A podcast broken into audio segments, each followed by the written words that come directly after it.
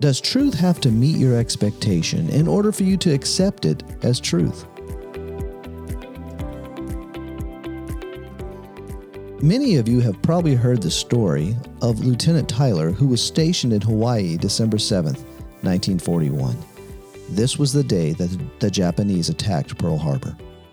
Had Tyler accepted the truth as truth, the attack probably would have played out much differently.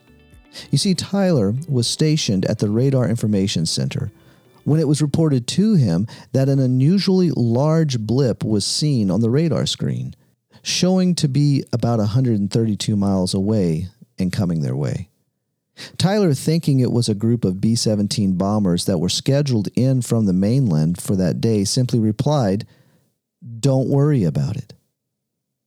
You see, when truth was presented to Lieutenant Tyler, he did not accept it as truth because it did not meet his expectation for that day. When truth doesn't fit your expectation, do you have a hard time accepting it as truth? Truth was exclaimed to the shepherds as good news in verses 8 to 14. It's interesting that the angel would come to the shepherds first, because in their society, being a shepherd would be a lowly position and it was considered to be an unclean profession. So, in order for them to enter into the temple and worship, they would have to go through a cleansing process first. So often, our expectation is for the Lord to change our situation, to change what we find ourselves facing, that we might know joy. But that's not always how the Lord does things. You see, the good news of great joy that was announced by the angel was not something but someone. The good news of great joy was the person of Christ, as found in verses 10 and 11. And this is really something that happens throughout Scripture. We find the angels here proclaiming, preaching the good news that is Christ. But also in passages like 1 Corinthians chapter 1 verse 22 we read for indeed Jews ask for signs and Greeks search for wisdom but we preach Christ crucified. And again in 2 Corinthians um, chapter 4 and verse 3. Um, actually, I'll read from verse 5. For we do not preach ourselves, but Christ Jesus as Lord. In other words, we preach Christ. Is the person of Jesus Christ your good news in difficult situations? Well, how did the shepherds respond to this message of good news that is Christ? In verse 15, we read this When the angels had gone away from them into heaven, the shepherds began saying to one another, Let us go straight to Bethlehem then, and see this thing that has happened, which the Lord has made known to us.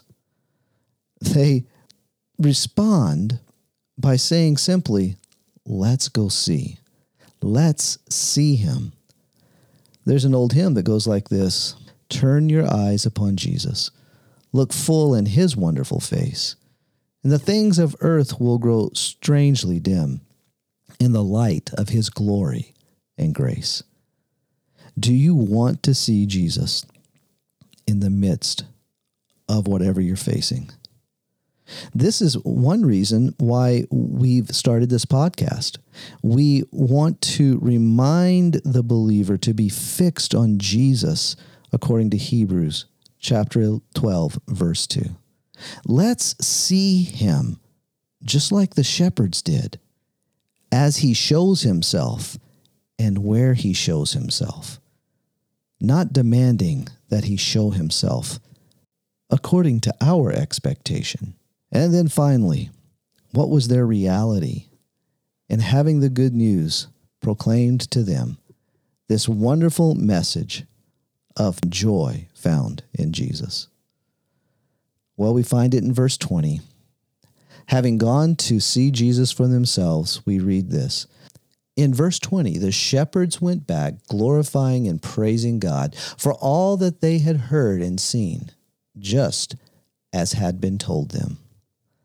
This is their reality. They went back to their lowly position that was considered unclean. That had not been changed, that had not been taken away. But what was their reality with this?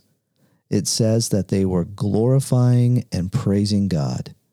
They were doing this in the truth of the good news of great joy that is found in Christ the Lord. You see, man's best in facing the situations of life cannot result in God being glorified. Galatians 2:21 says this, I do not nullify the grace of God, for if righteousness comes through the law, and the law depends on what I am able to do. So if righteousness comes through the law, it goes on to say, then Christ died needlessly. This was their reality, glorifying and praising God in the good news of great joy that is Christ the Lord. This was their reality because of the arrival, because of the presence of Jesus Christ. How are you responding to the good news of Jesus Christ today?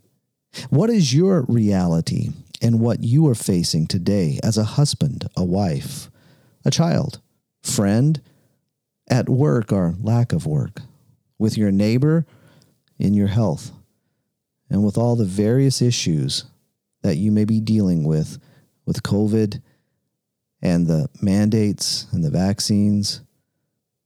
Is it with the frustration and uncertainty of yourself and you having to take care of it? Or is it with the truth of good news, of great joy that is Christ? My name is Kelly Darty. If you would like to get in touch with me, you can do so through email at kelly at hishill.org. Make sure to follow the podcast on Instagram at the His Hill Podcast. And remember, believer, fix your eyes on Jesus. Thanks for listening.